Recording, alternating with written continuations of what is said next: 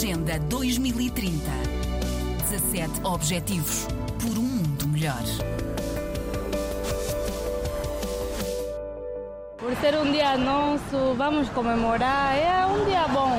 Eu espero arranjar um emprego melhor para mim sair dessa vida, dessas vendas, poder encontrar um emprego, ajudar minha família que mais necessitam.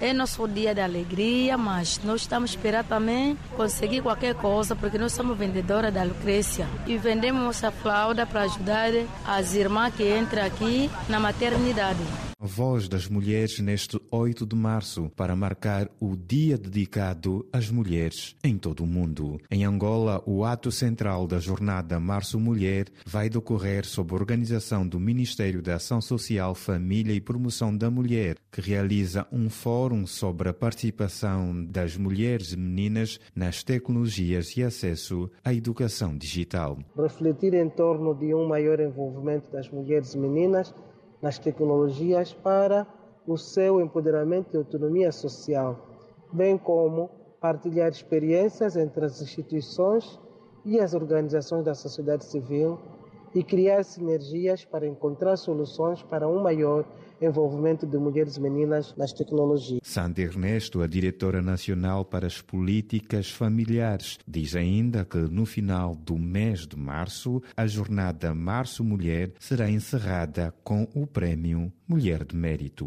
E visa, em primeira instância, homenagear as mulheres que se destacaram nas diferentes áreas, mulheres estas que muitas vezes encontram-se no anonimato e também, por outro lado, encorajar as iniciativas das mulheres em prol do seu empoderamento e assunção a nível do país. Santa Ernesto, a diretora nacional para as políticas familiares de Angola e os destaques que marcam a jornada Março Mulher.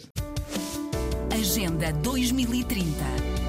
17 Objetivos por um mundo melhor.